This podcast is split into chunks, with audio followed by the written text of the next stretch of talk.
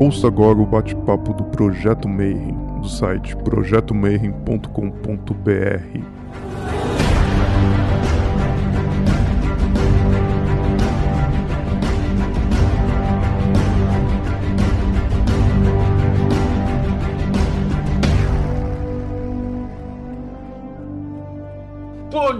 para você que é de bom dia, boa noite para você que é da boa noite, boa tarde se você está vindo ver mais um vídeo do YouTube do Bate-Papo Mayhem e hoje a gente vai falar de arte. Porque, cara, eu vivo batendo na tecla de que, puta, a verdadeira vontade tem a ver com arte, tem a ver com trabalho, tem a ver com, tipo, você largar o emprego, alguma coisa fixa, falar, eu vou de viver a minha verdadeira vontade, né? Tava conversando, consegui convencer o cara. Ele nunca deu nenhuma entrevista, nenhuma palestra, né? Ele era um dos caras, se eu não me engano, ele, a gente vai falar isso mais tarde, mas ele era, acho que o cara mais novo que a gente iniciou na loja Madras, isso muito tempo atrás. E o cara se dedica, a vida dele é fazer arte, uma puta de uma arte.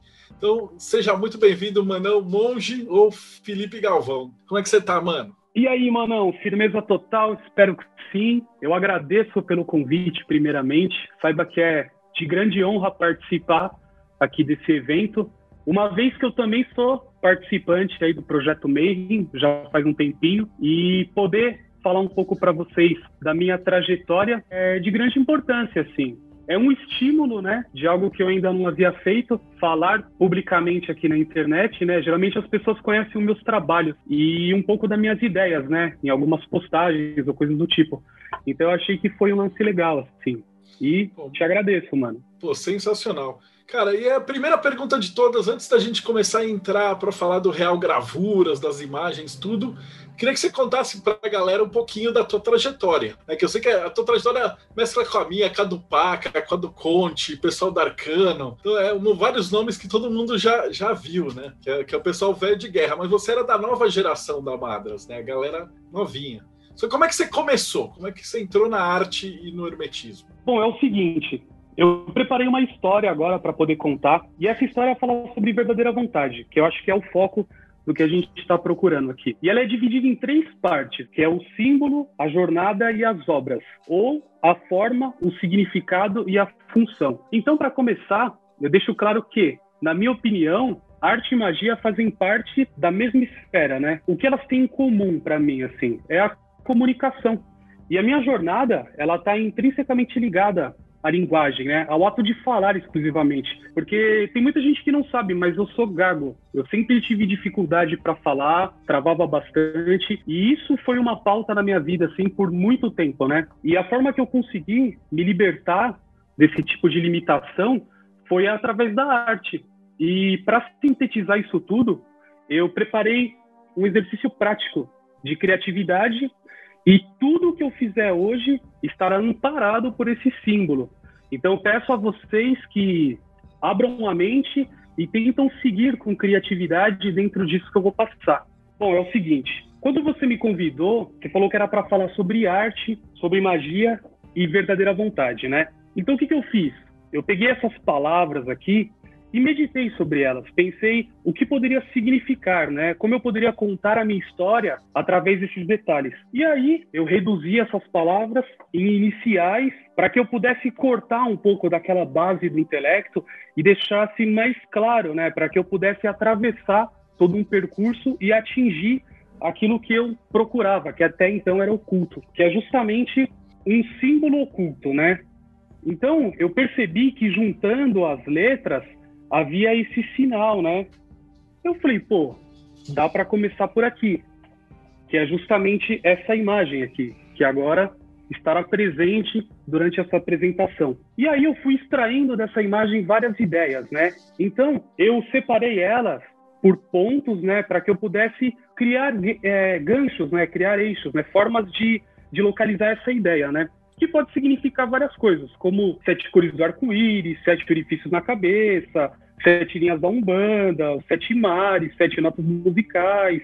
Assim, vai além ao infinito, né? Mas o interessante é que nesse momento eu percebi algo que eu ainda não havia passado na minha mente, que é a ideia de que o vitriol também tem sete letras. E o vitriol, ele significa... Eu acho que é interessante falar, para quem ainda não conhece, é um culto axioma alquímico, né? Que significa visita interior a terrae rectificando, invenias oculto lapidem, que nada mais é do que o quê? Você visitar o centro da Terra, retificar a ponto de encontrar a, tipo, a pedra oculta, né? O lance interessante disso é que isso esconde toda uma fábula que se refere à ideia de você encontrar a si mesmo, né, viajando ao seu interior. Aí você se retifica, limpa as suas arestas e aí você consegue seguir em frente com maior habilidade, né? Mas eu falei, não, dá para ir mais além disso tudo. E eu falei, nossa, são as sete artes liberais, né? Que são compostas pelo trivium e pelo quadrivium, que é a lógica, a gramática e a retórica. Sendo o trivium a música, a aritmética, a astronomia e a geometria sendo o quadrivium, né? E aí, com essa expansão de conhecimento, você munido de várias ferramentas, eu percebi que aconteceu algo, né? Surgem novas ideias, há uma multiplicidade, que eu chamarei de mitose. Então você tem uma expansão, essa ideia muda, e a partir disso você pode imaginar várias coisas, né? Como, por exemplo, a curva de um rio, dois camaradas que se trombam, uma cobrinha, que pode ser o fogo serpentino, o professor linguiça, a montanha sagrada, e aí com essa quantidade de informações, né, é, pode surgir um monstro, né, dentro de toda essa situação, que é tipo quando você se sente mal por não entender algo. Eu acho que muita gente aqui já deve ter passado pela situação de estar numa prova e de repente você fala, puta, me sinto um bosta porque eu não estou conseguindo processar aquilo que eu estudei por um longo tempo. E esse monstro também traz o sinal, assim, ele também está presente. E aí qual que é tipo a reação natural, né? Que você pode sentir algo instintivo, é a fúria, né? E aí você quebra o símbolo, você fala, já chega. E você afasta ele de você, gerando uma separação. E a partir desse momento, você percebe que o símbolo ele tende à unidade. E aí surge uma atração.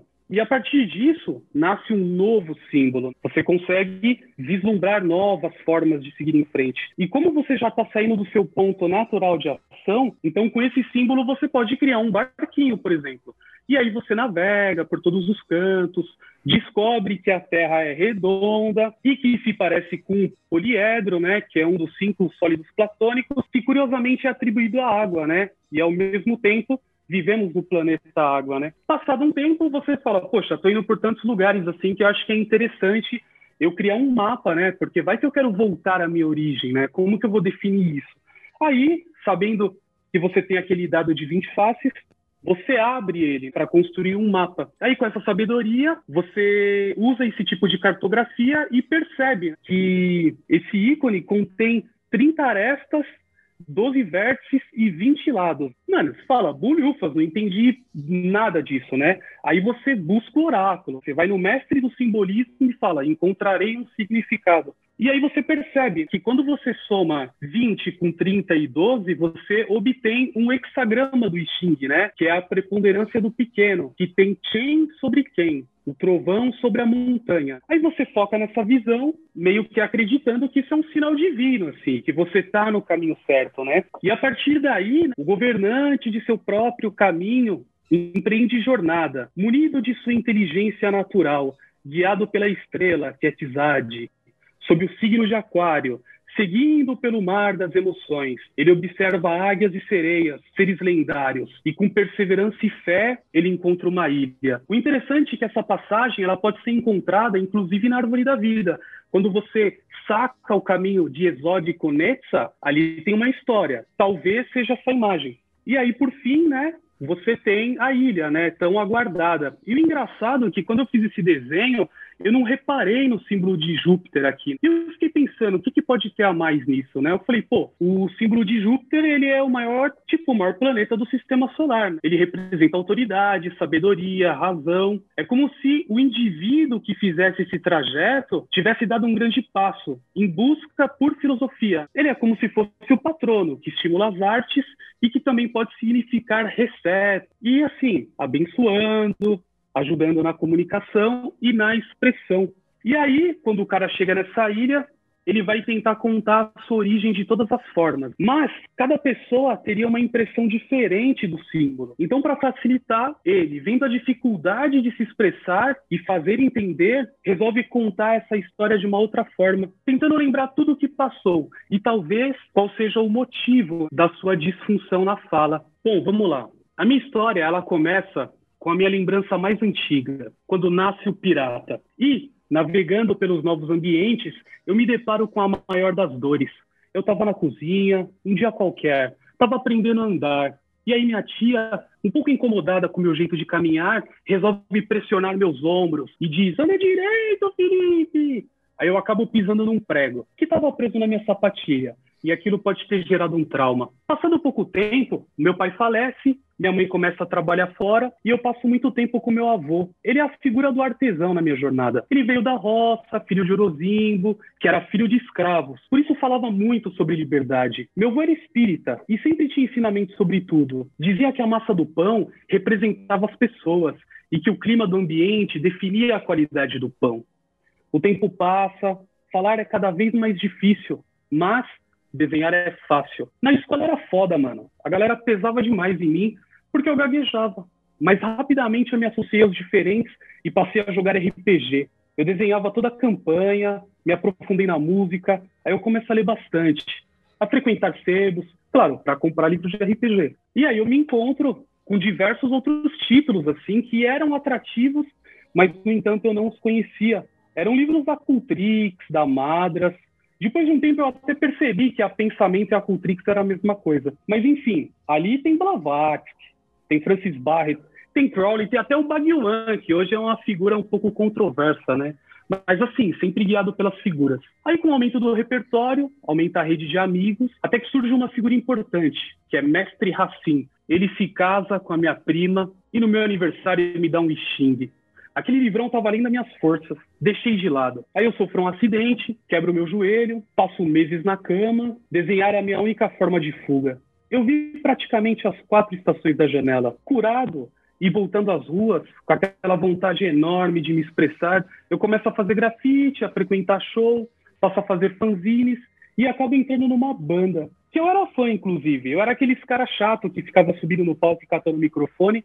Aí no final das contas o cara me chamou pra banda. Aí eu viajo bastante. O meu maior medo, que era falar, agora estava sendo transmutado. Agora eu estava lá no palco. Quando se fala em gutural, mano, a gagueira desaparece. E assim, se alguém que está aí assistindo é gago, muda um pouco o tom de voz que você vai perceber como você dá uma enganada, assim. Claro, na sua mente, não nos outros. E aí nessa época, por volta dos 17 anos, eu vou morar sozinho. Aí eu tô conseguindo driblar né, a disfunção da fala com várias técnicas, autodidatas e fonoaudiológicas. Porque, assim, é importante também ter um amparo técnico. Aí eu passo a ver o mundo de uma forma linear, conseguir identificar aquilo que me trava. Passado um tempo, eu descubro que mestre Racine, Hakim Al-Halaj, mano, o nome completo, é professor de Kung Fu. Aí eu posso treinar com ele, todo dia às quatro da madrugada.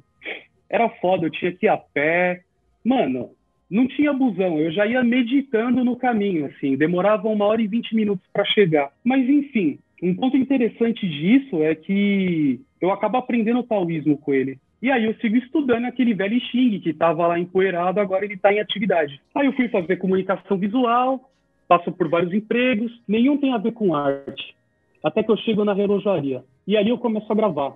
Só que um dia antes eu quebro minha mão. Aí eu falo pros caras, mano, não importa, pode deixar que eu vou aprender a escrever com a mão esquerda, mesmo com essa cara de otário, mano. Porque você vai começar a trabalhar e um dia antes você se mete numa furada? Isso é um negócio complicado. Mas enfim, lá eu gravava alianças, placas de homenagem.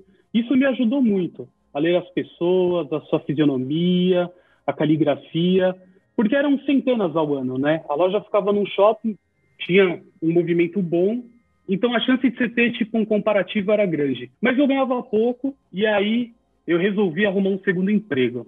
E foi duro, assim, foi uma fase complicada, né? Porque você tem vontade de abrir o seu próprio negócio porque você vê que os caras estão levantando vantagem em cima de você e você fala, não, já chega. E aí, cara, o dinheiro começa a entrar, eu tô começando a juntar uma grana, começo a comprar as coisas tal. E assim, eu me sinto no auge da empolgação a minha casa começa a ser construída e a magia se torna prática. Tudo aquilo que eu estudei, eu queria pôr em prática. Até que um amigo me apresenta o Fábio Bellini. E numa discussão pesada com ele sobre várias ideias, assim, ele diz: Você nunca vai entrar numa ordem. Eu fico puto, mano. Eu não aceitava aquilo de jeito nenhum. Se fosse necessário, eu ia nascer de novo. Aí eu voltei pro Sebos, de vez em quando a livraria, quando sobrava uma grana, e aí eu estudo a exaustão. Filosofia, religião, hermetismo.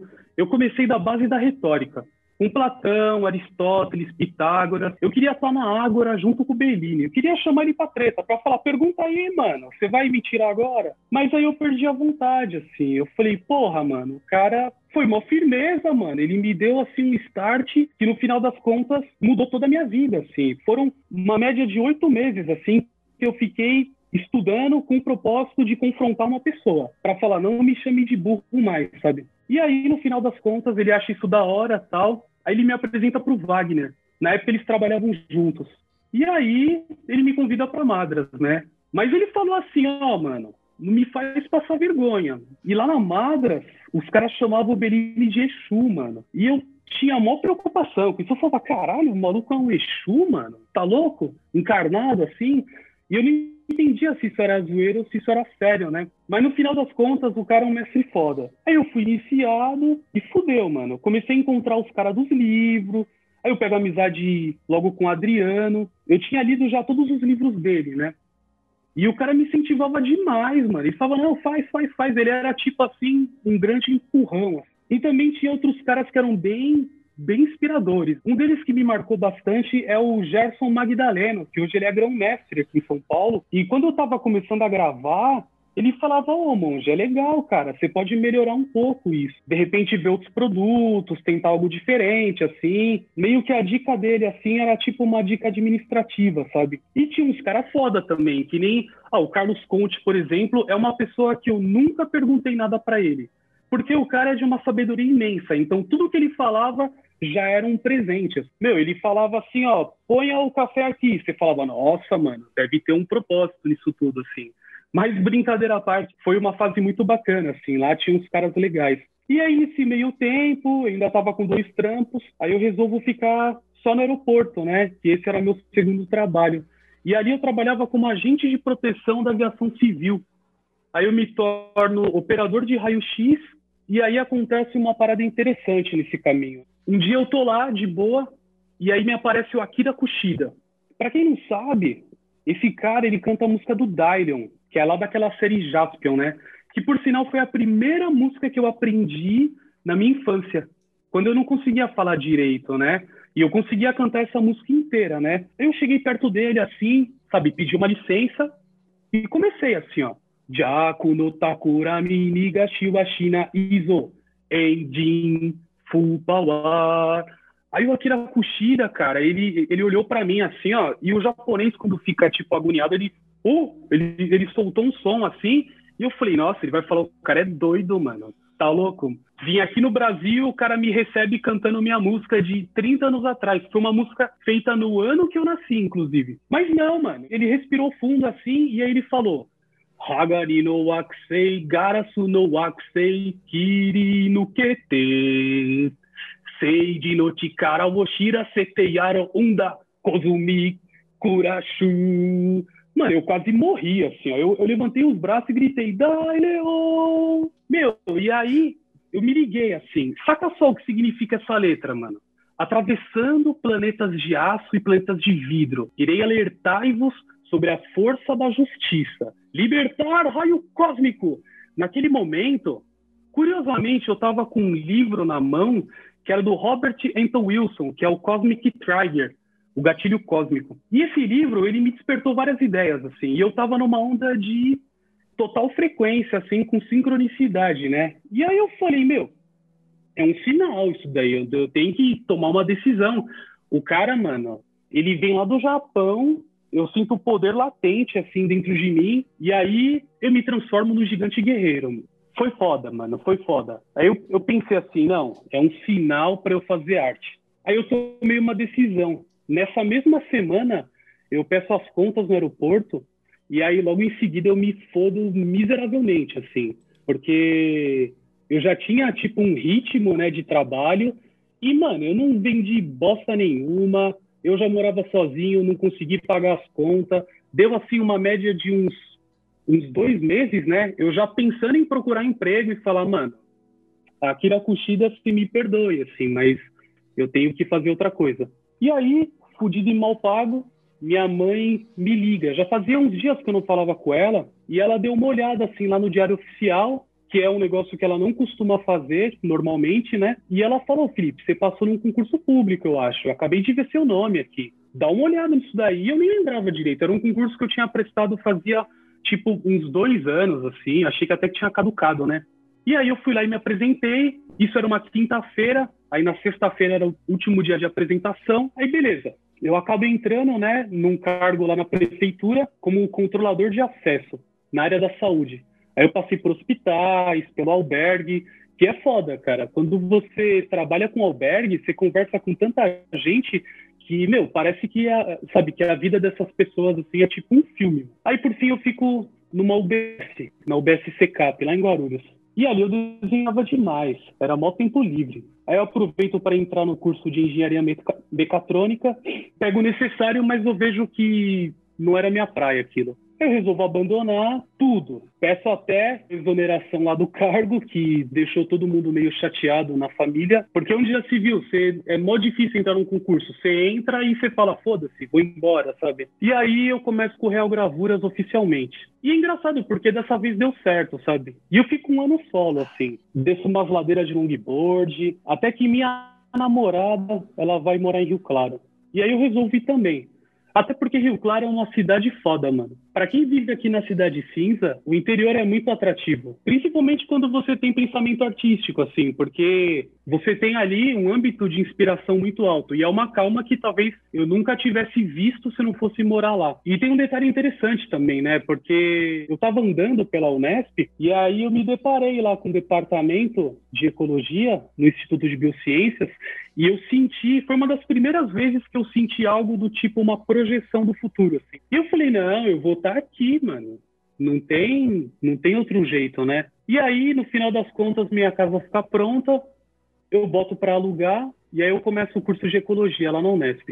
E eu fui preparado já, eu dei uma pesquisada, o meu foco era comportamento, né? Então eu foquei em etologia, em antropologia, em genética, evolução, e aí eu me encontro com arte rupestre, que era uma parada que eu nunca tinha dado atenção antes, e eu olhei e falei, não, essa parada é foda. E com espeleologia também, né? Que é o estudo das cavernas. E aí nessa fase eu passo a organizar dados, porque no ambiente acadêmico é bem interessante que você se coloca numa condição que parece muito mais fácil lidar com uma pesquisa ou coisa do tipo. Eu creio que seja o ambiente. O ambiente em si ele é tão imersivo porque os cursos lá eles são integrais, né? Então você fica vivendo, mano, o tempo inteiro estudando. Isso daí é uma, porra, uma puta experiência, né? E aí a minha arte começa a crescer, mesmo trampando só de noite, porque eu ainda tinha que dar uma sobrevivida lá no interior, né? Então eu acabei tendo que fazer esse sacrifício, assim. Como eu ainda não tinha certeza que o negócio ia ser foda, ia dar certo, eu falei, mano, é melhor eu ter uma formação da hora aqui para se me apertar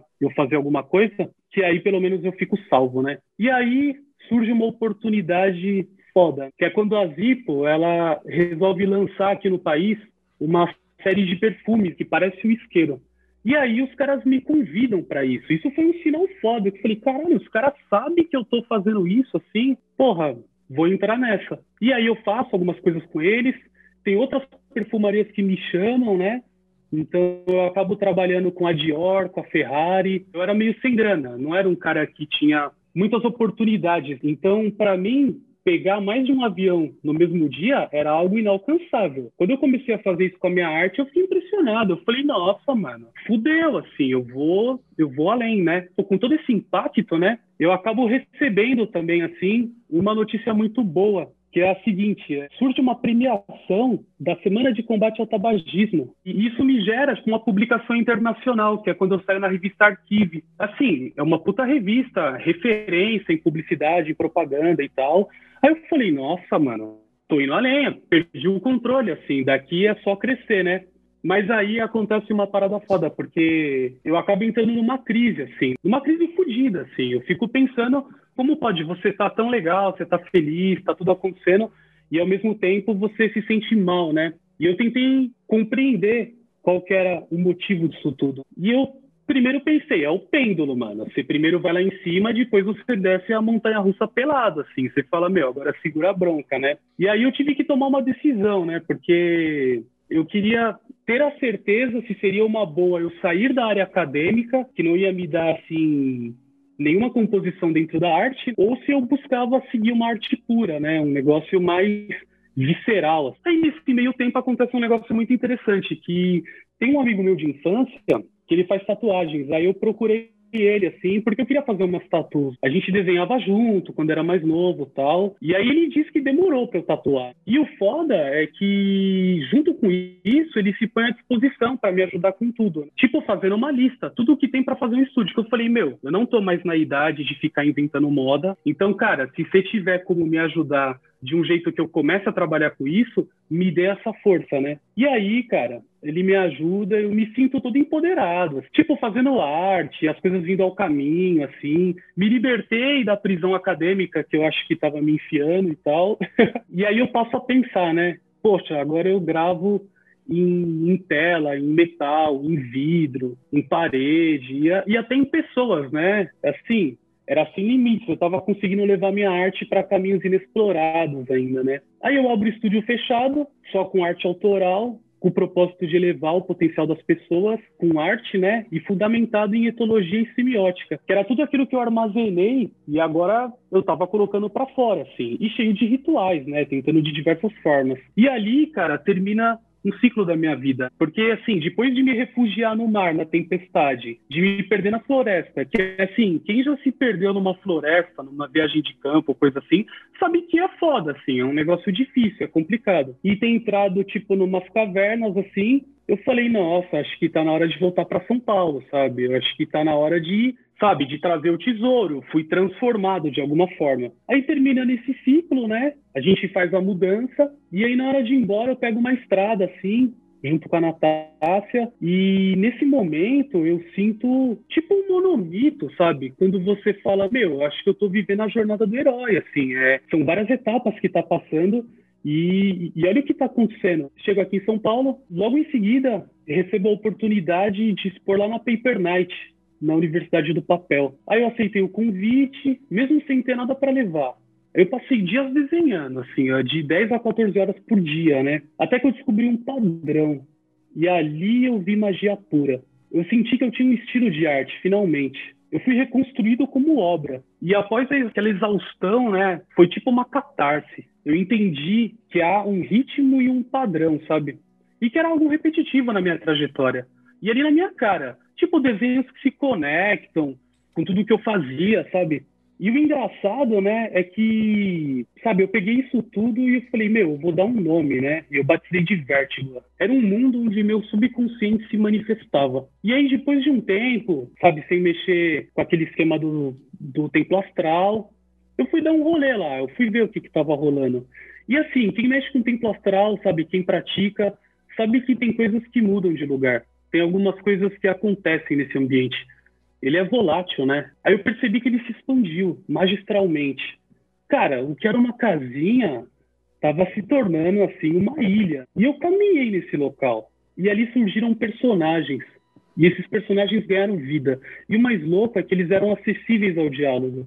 Porque esse era o reino de Vértigo, né? Era um negócio que estava vivo, ele estava emergindo. Era um tipo de criatividade que eu ainda nunca tinha experimentado. E aí várias ilustrações se tornaram recipientes para que forças mais sutis se expressassem. E aí chega um momento que eu aguardava anos, assim, que era de começar meu deck, né? O tarô de Vértigo. Eu sempre acreditei que essa é a maior oportunidade que um artista tem de realizar sua obra. E aí, logo em seguida, eu chego à marca de 2 mil isqueiros vendidos, que era um sonho que eu tinha definido anos atrás. E aí eu entendi que a minha verdadeira vontade é transmitir figuras, que a minha essência é que eu sou tipo um amigo do porteiro, sabe? O cara olhando entre dois mundos, dentro e fora, quem passa, quem fica, e mostrando aquilo que está oculto, sabe? Acho que isso é arte. Uma linguagem, talvez, que você escuta com todos os sentidos. É tipo um retrato do instante. E eu acho que a magia, nisso tudo, ela é como se fosse um movimento que oscila para qualquer lado. E a sua mente é a força condutora que ajuda nessa consagração desse ato, sabe? Desse evento, né, que a sua vida pode oferecer. E para mim isso é como sabe, é como colonizar mentes, né? Porque as imagens geram uma rede, um ponto de força de conexão artística. Se isso é real ou não, sinceramente não me importa. E a consciência dessa estrutura na sua mente já é uma metáfora fortíssima, sabe? Para você poder abastecer qualquer que seja a motivação. Eu penso que é como você observar um psicodrama em formação. São criação de mundos, são mundos internos que eles se, eles se expressam, né? Dentro daquele território que você está inserido. Eu acho que é como controlar os estados de consciência. E acho que isso que molda a sua realidade. E arte para mim é isso, desperta emoção. E a magia para mim, acho que ela necessita de emoção, sabe? E para você reprogramar o seu universo pessoal, cara, é uma combinação perfeita, sabe? E é isso, esse é o momento que eu estou agora. Pô, é a combinação perfeita. Você já deu até a definição, que eu ia perguntar agora o que é magia para você. Você já se adiantou. e aí você fez a Real Gravuras. Como é que você faz a passagem da ideia para o material? Assim, no papel do artesão, quando você tem um item para você trabalhar, você tem uma conexão com aquilo, né? Então, para mim, trabalhar com a arte, seja através da pintura, da gravura ou da tatuagem, é como se eu tivesse algo para falar. Naquele movimento, naquele ato, existe todo um conjunto assim de fatores que vão dar força para aquilo, que envolve assim a sua bagagem, e entre outros detalhes técnicos, como postura, respiração, coisas do tipo. Criando todo esse ambiente, você gera uma criatividade que ela é totalmente diferenciada. E aí você consegue colocar, através da sua sensibilidade técnica, aquilo no material. E o meu papel hoje, qual que é? Boa parte do meu trabalho, ele está relacionado às pessoas que pedem algo para eu fazer, né? Então, elas têm uma ideia e precisam de alguém para traduzir aquela ideia. E é ali que eu me encontro. Ou tem pessoas também que têm um produto pronto, falar, ah, reproduz para mim esse desenho, coisas do tipo. Então, assim, eu trabalho muito em cima da repetição, porque eu tenho vários modelos, assim, de produtos prontos que eu faço incessantemente, assim, na medida que vai saindo. Mas o profundo disso é que eu acredito que a cada peça há uma particularidade. E não sei se essa era a resposta adequada, mas acredito que seja isso. É o ponto chave daquilo que é transportar o que está em mim para fora é justamente a minha atividade de um jeito assim muito simples. Talvez a minha influência da cultura oriental, do Zen, me traga justamente essa perspectiva de que eu estou apenas realizando um trabalho que vai deixar muita gente feliz, sei lá, um, presente, uma realização pessoal, o que for, mas ao mesmo tempo, para mim, eu sou apenas um canal. Então, eu tenho algumas ideias e boa parte dessas ideias eu me expresso em artes que muitas vezes eu não divulgo, que é onde eu me realizo pessoalmente. Talvez essa ideia de tarô, algumas pinturas ou desenhos que me encomendam, assim, de certa forma ali eu me expresso profundamente. Mas com Real Gravuras, eu tenho assim tem uma particularidade de servitude muito maior com o cliente do que a minha imposição como ideia artística, exceto quando eu crio um produto novo, mas ali eu passo a fazer ele repetidamente, né? E também aperfeiçoando essa tipo essa base. Mas acho que fica fácil também, porque poxa, eu falando assim parece que eu sou conhecido, mas eu estou começando. Eu tive apenas golpes de sorte assim que me colocaram onde estou. Então acho que seria legal mostrar, né, umas imagens e tal. É bom que essas imagens também elas têm uma mistura que compõe um pouco dessa história que eu estou contando. Bom, é o seguinte, isso daqui é a particularidade do meu trabalho, né? As pessoas pedem para fazer alguma coisa, eu vou lá e faço. E tem diversos temas. Nessa imagem aqui eu mostro o processo de produção antes deles ficarem prontos, que é justamente o período mais produtivo para mim, porque é nesse instante que eu passo horas lidando com a imagem e compreendendo o símbolo, né? Então eu aproveito às vezes até para dar uma estudada em temas que eu não conheço, para que eu possa me aprimorar pessoalmente e ainda assim ofertar algo que seja mais fidedigno, né, com que a pessoa procura. Bom, aqui é um exemplo, né, de alguns modelos com suas repetições. Eu tenho uma gratidão muito grande, assim, para o pessoal da Umbanda, por exemplo, porque eles são uma parcela forte, assim, dos meus clientes, né? Então, eu acabo trabalhando com muitos modelos, assim, relacionados à espiritualidade e tal. Isso me permitiu ter um contato também, assim, sabe, com as entidades com um certo carinho e respeito, né? Principalmente porque muitos desses trabalhos acabam indo para terreiros, né? Ou para templos. Aqui tem algumas peças, assim, eram para ser peças únicas, né? Mas as pessoas pessoas acabam pedindo para fazer mais e são peças que tiveram um nível de desafio muito alto, né, para que eu pudesse reproduzi-las e se tornaram peças que eu tenho um certo carinho, porque elas envolvem um estudo simbólico muito forte. Tem também itens, né, tanto para uso magístico ou, para tipo ornamento, né, como anéis. Aqui tem mais alguns modelos para a galera que é do hermetismo, do ocultismo, assim, acabam procurando. Esses daqui eu acho interessante de fazer, porque traz a chance de falar de algo que realmente faz parte da minha vida, assim, né? Um tipo de caminho que eu aprecio. Aqui mais alguns modelos, tem algumas coisas diferentes que a gente faz às vezes. O Constantine, que é esse daqui, é o que eu mais faço. É quase todo dia eu tenho que fazer um Constantine. Antes eu tinha uma certa tristeza de repetir esse isqueiro incessantemente. O Constantine hoje ele já ele já alcançou mais de 700 unidades. Então chega uma hora que você faz de olho fechado assim. Mas eu acabei pegando um carinho depois. Isso se transmutou também e eu, eu até brinco, eu falo que São Bento é o padroeiro do Real Gravuras, porque o Constantine, com aquele isqueiro dele lá, me traz muita gente, sabe? eu acho isso bacana. Aí tem as tatuagens, né? O legal das tatuagens é que eu tenho, assim, uma relação muito pessoal, assim, com essa prática, porque eu acho que no momento que eu estava apenas fazendo as gravuras, eu não tinha muito contato com o cliente, né? Você meio que pega o trabalho, produz aquilo e passa para frente. Com as tatuagens, eu tive a chance de poder trocar uma ideia, de conhecer pessoas mais profundamente, porque, curiosamente, quando você faz a tatuagem, o cara que está ali recebendo essa arte, ele tende a sabe, a se sentir um psicólogo, assim, porque você fica deitado numa maca, você passa algumas horas, rola umas dores tal, e aí com isso, assim, você acaba criando um laço. Sempre tive a ideia, né, que eu até brinquei durante a história, quando eu falo sobre o lance do estúdio fechado, porque, assim, dentro da tatuagem, existe esse conceito. Tem aquele estúdio que fica rolando som, vários tatuadores e tal, e tem o estúdio fechado que geralmente tem só um tatuador. E aí nesse lugar é um pouco diferente, assim, as coisas elas seguem tipo de um jeito assim que é mais mais baseado na vivência, né? Então você troca uma ideia, você cria uma arte personalíssima, né? Você não vai repetir essa arte e tudo mais. E aí vão surgindo várias ideias loucas. Os caras tentam passar e eu vou tentando de algum jeito colocar isso no papel. Isso me anima bastante.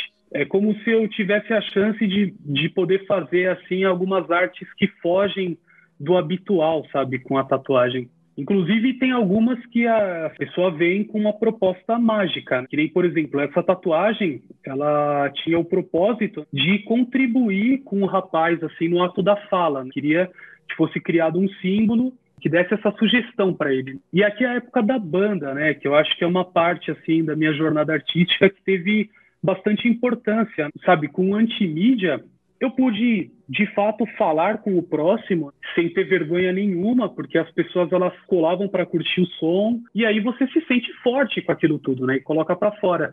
E o antimídia, sabe, tinha vários rituais, sabe, queimava umas TVs, tal, eu curtia entrar com umas espadas, assim, a gente passava tipo suco de beterraba no corpo, né? Então parecia que você veio de um acidente, criava toda uma atmosfera, assim, gerava uma personalidade forte para a banda. E o interessante é que o Antimídia é uma banda que já se passaram muitos integrantes. Então, caras de bandas que foram proeminentes no cenário aqui no Brasil estiveram no Antimídia, que nem caras do metal, meu, é muito louco, assim. Do Olho Seco também, que foi uma banda punk que foi muito conhecida por sinal tal do Antares.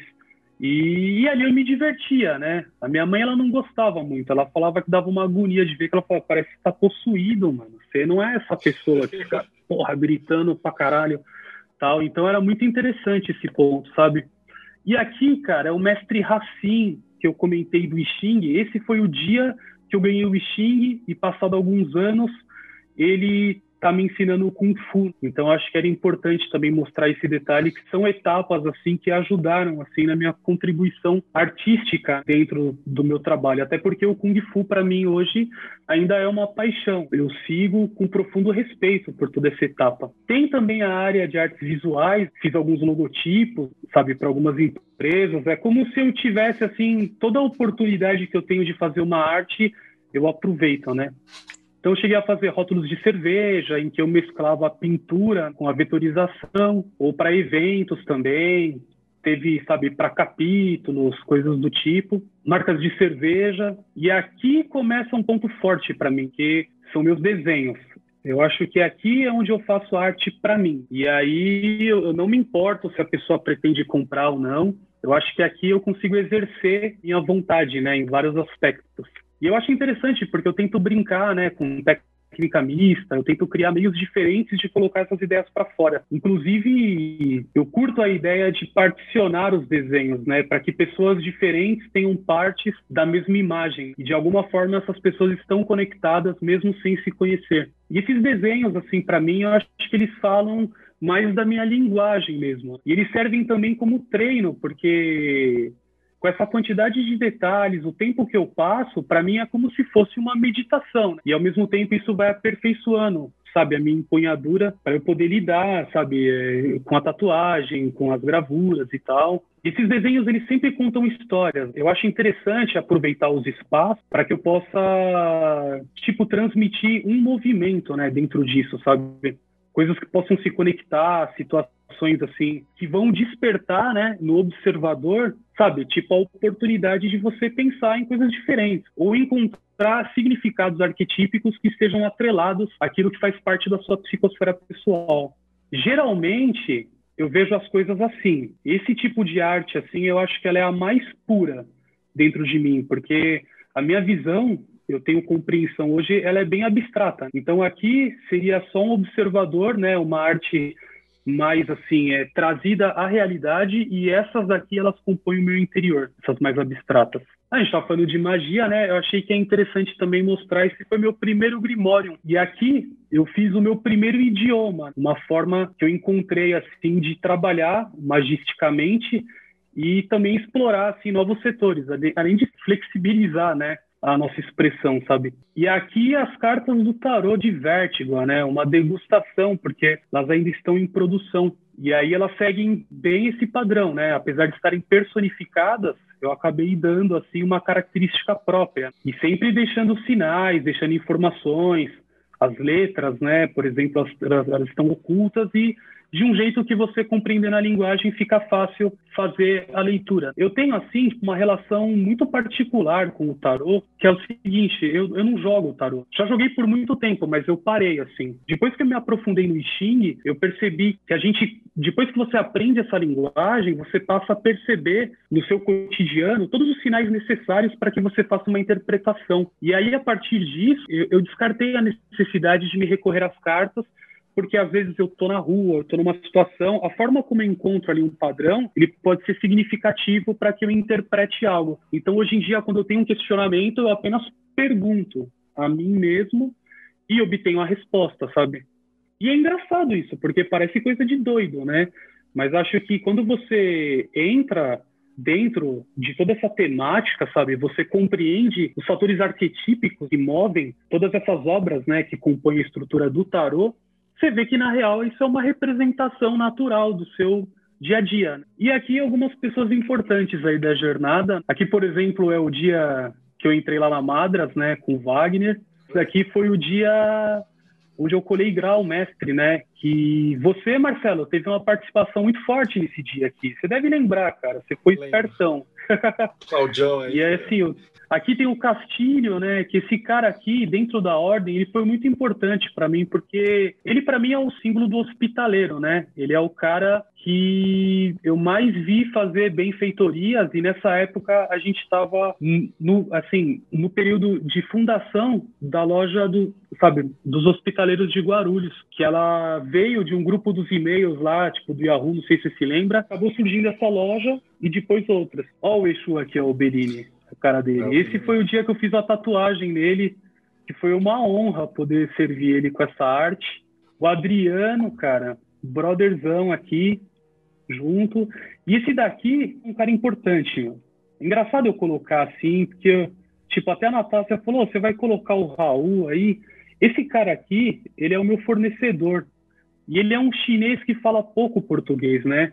E, e, eu acabei pegando um carinho forte por ele, porque ele tem muitos ensinamentos. Ele traz um pouco da cultura dele de uma forma bem visceral. O Raul, que ele tem esse nome aqui no Brasil para que as pessoas consigam chamá-lo adequadamente, ele se chama Li Yin. Ou seja, o nome inteiro dele tem apenas quatro letras, por romanizado. E o Raul, cara. Ah, não, e um detalhe: Li dentro do Xing, né, quando você lida ali com os trigramas, é o fogo. E o Raul, ele é o cara que me traz todos os isqueiros. E o engraçado é que isso faz parte de uma tradição dele, porque o pai dele trabalhava com lenhas e o vô também. Então, eles vêm de uma linhagem que se trabalha com fogo, sabe? E ele me explicou que na China isso é muito comum, assim. Ainda existem muitos chineses que seguem a profissão da família e eles se sentem empoderados por isso, como se eles trouxessem toda uma bagagem tradicional em cima daquilo que eles executam, sabe? E aqui essa imagem ela retrata os diversos personagens que eu fui nesse meu passado em que eu contei a história, como se fossem figuras arquetípicas para mim, porque eu percebo uma diferença muito grande assim, né, em várias etapas. Lembra que eu falei do prego lá no início da história? Graças àquele prego lá, eu fiquei caminhando um bom tempo com essa bota ortopédica que era um saco. Então por isso que eu coloquei essa imagem aqui, porque eu vivia meio meio cara de chorão por conta disso. E aqui, cara, eu acho que esse daqui é o mago de verdade, sabe? Porque aqui nesse momento eu acho que ainda não havia nenhuma roupagem. Essa é a época que eu começo a desenhar. E nesse dia, quando essa foto foi tirada, eu não olhava para a foto porque eu estava assistindo TV. E minha mãe falou que estava passando Jaspion na TV, né? Então faz esse eixo de conexão aí com Akira Kushida e tudo mais tal. E por fim, esse daqui é meu vô. Esse é o verdadeiro artesão, sabe? Eu me sinto um sucessor dele, né? Porque por mais que ele trabalhasse com pães, ele foi padeiro a vida inteira, ele é a base estrutural, assim, de toda a ideia que eu tenho hoje sobre comércio, sobre tratamento com o cliente, sobre conhecimento pessoal, a ideia de você saber quem você é para que você possa escolher seus caminhos. E o seu Oliveira aqui, ele é um grande mestre, né? Ele já se foi, uma grande pena. Teve um fenômeno interessante no dia da partida dele, que foi o seguinte: nessa época eu ainda estava lá em Rio Claro, foi alguns anos atrás. Eu estava com a galera, tipo numa república, e eu sentia um negócio engraçado, assim, né? Eu tinha olhado assim lá pro corredor e tinha um feixe de luz lá da janela que iluminava uma parte. Eu falei, ah, vou lá desenhar uma cruz, assim, né? Vou, vou fazer uma arte da hora, assim, na parede. Porque quem já viveu em República sabe que eu, a parada é uma zona, assim. Você pode catar uma caneta e dar uma arrastada lá, que a galera vai falar, da hora, mano, vamos mostrar quando tiver festa, sabe? E aí eu fiz esse desenho. E aí o pessoal falou, nossa, cara, que coisa estranha, mano. Mó, mó bagulho fúnebre. Você fez, geralmente você desenha umas pirocas, os caras aloprando assim, você desenhou isso. Eu falei, não, cara, acho que com combina, deu assim todo um aspecto interessante nisso. E aí, passado um, um, uns cinco minutos assim, eu recebo a ligação, né, de que meu avô havia partido. E aí eu fui fazer o meu papel né, de acompanhar a partida dele durante o funeral e tudo mais, porque eu fui o primeiro neto dele, né? Então eu me senti naquela condição de recepção de toda essa causa. E aqui é uma degustação, assim, né? É uma ideia de como funciona a minha mente, sabe? Como funciona a ideia sabe, lá do tarot de vértigo, dessa psicosfera toda, eu estou criando um diagrama que está conseguindo organizar a minha mente para que eu mostre futuramente como que são esses processos, como que é essa ideia de trabalhar com imagens e utilizar isso dentro de um aspecto mágico, né? Como isso pode afetar assim a sua vida de um jeito ou de outro, coisas do tipo. Bom, pessoal, é o seguinte, o Marcelo, quando ele me fez esse convite, eu tive uma ideia, né, que foi justamente o ponto de contar a história de um símbolo e um processo criativo que pudesse transmitir toda essa jornada. E aí, com base nisso daqui, eu criei uma peça, né, para que essa peça simbolizasse esse dia e contasse um pouco dessa história através de símbolos, né? E se alguém tiver vontade de ver esse desenho, depois dá uma olhada lá no Instagram, que quando terminar aqui, eu vou subir essa imagem e eu ainda tenho uma ideia interessante aqui para poder também agradecer por toda a atenção aí de vocês, que Nossa, eu acabo me estendendo, me empolgo para falar e tal. Quando vocês verem essa publicação, segue lá e marca embaixo o projeto Mayhem. Isso vai ser um código entre a gente. Eu vou pegar essas pessoas e eu vou colocar no sorteio. E aí depois eu dou uma filmada, não vai ter lorota não. E aí eu vou mandar uma Sim. peça de presente para algum de vocês que está aí é uma particularidade que quem faz parte aqui do ao vivo vai poder ter a oportunidade de, de participar, sabe? De de repente levar algo para casa. Massa demais. Eu ia perguntar agora, como é que a gente faz para te achar? Tem o meu site que é realgravuras.com.br. Ele é um site um pouco antiquado, faz tempo que eu não mexo nele. Então ele está com uma plaquinha lá de construção, mas tem links, tem algumas imagens, tem coisas que pode me encontrar também nas redes sociais. Eu sou meio safado, às vezes eu demoro para postar as coisas, tá? Eu fico vivendo no meu mundo do desenho e estudo, então eu acabo demorando um pouquinho. Mas tá lá, é Felipe Gravura no Instagram. Tem dois Instagrams. Um é o Felipe Gravura e o outro é Real Gravuras. O Real Gravuras é tatuagem e o Felipe Gravura é gravura. Quem tá no YouTube tá aqui embaixo os links que o Felipe me passou. Depois você me passa, eu já, já jogo aqui. A hora que sair no YouTube, a galera já dá uma conferida, dá like, que segue tudo. E a última Perfeito. questão de todas, que conselho que você daria para um cara que está começando assim? Porque um monte de gente é artista, que está no meio, que desenha aquilo aí e tem medo. Né? E estava na mesma situação que você estava 15 anos atrás. Eu tenho uma ideia sobre isso. Ó, eu acho que, veja bem, é minha opinião, mas talvez ela seja funcional não só para lidar com arte, mas com qualquer coisa na vida. São trechos de ideias que eu aprendi com diversas pessoas que estiveram no meu caminho. Que é o seguinte: eu acho que é interessante que a pessoa tome a decisão e dedique toda a sua força para isso. Depois que você está dentro dessa jornada, você reúne referências, você conquista uma bagagem e assim vão surgir novas ideias. Eu acho que é interessante que a pessoa conheça a sua história, porque assim, quando você conhece a sua história, você vai estar tá praticando o conhece a ti mesmo, sabe? Isso vai te libertar de muitas dores. Você vai abandonar trauma, você vai tipo deixar muita coisa para trás porque você vai ter ciência daquilo que está acontecendo. Eu acho que é importante também praticar a exaustão e tem que fazer, cara. Tem que ir para cima, tem que fazer, porque esse negócio de esperar o momento certo, eu acho que não rola. Eu sigo aquela ideia de que feito é melhor que perfeito. E tem escutar seu coração. Você tem que, você tem que buscar um propósito, né? Você tem que seguir em frente assim, mesmo que seja por uma pessoa, do tipo assim, ah, eu faço isso por você, ou faço isso por mim, mas busque um propósito, né? Eu acho que isso faz toda a diferença. E jamais se esqueça, né? Disciplina é liberdade. Tem até um brocardo jurídico que eu acho muito interessante e ele pauta a minha jornada por muito tempo, né? Que é o Pacta Sunt Servanda, que significa os acordos devem ser cumpridos. Então eu acho que a ideia é essa, você tem que se comprometer com você, se comprometer com o próximo, seja um cliente ou uma pessoa que conviva contigo, e você tem que ir até o fim. Tem vezes que o resultado ele vem no último minuto ou ele vem um tempo depois, sabe? Cabe a você ter ciência dessa chegada. E eu acho que o interessante dessa jornada inteira é que muitas vezes as pessoas elas param, né? Elas param no meio do caminho, elas mudam de ideia, mas sem um propósito adicional. Eu acho que é isso. Tem que fazer, mano. Vai desenhar, vai correr, vai fazer comida, vai fazer tudo o que pode, porque assim, a gente não tem limite. Onde um ser, um ser humano chegou num estágio, sabe, que é muito impressionante. Quando a gente vê a história da humanidade, a gente percebe o quão complexo, sabe? É um ecossistema, é um ambiente. O local que a gente se encontra nesse planeta é praticamente um milagre, sabe?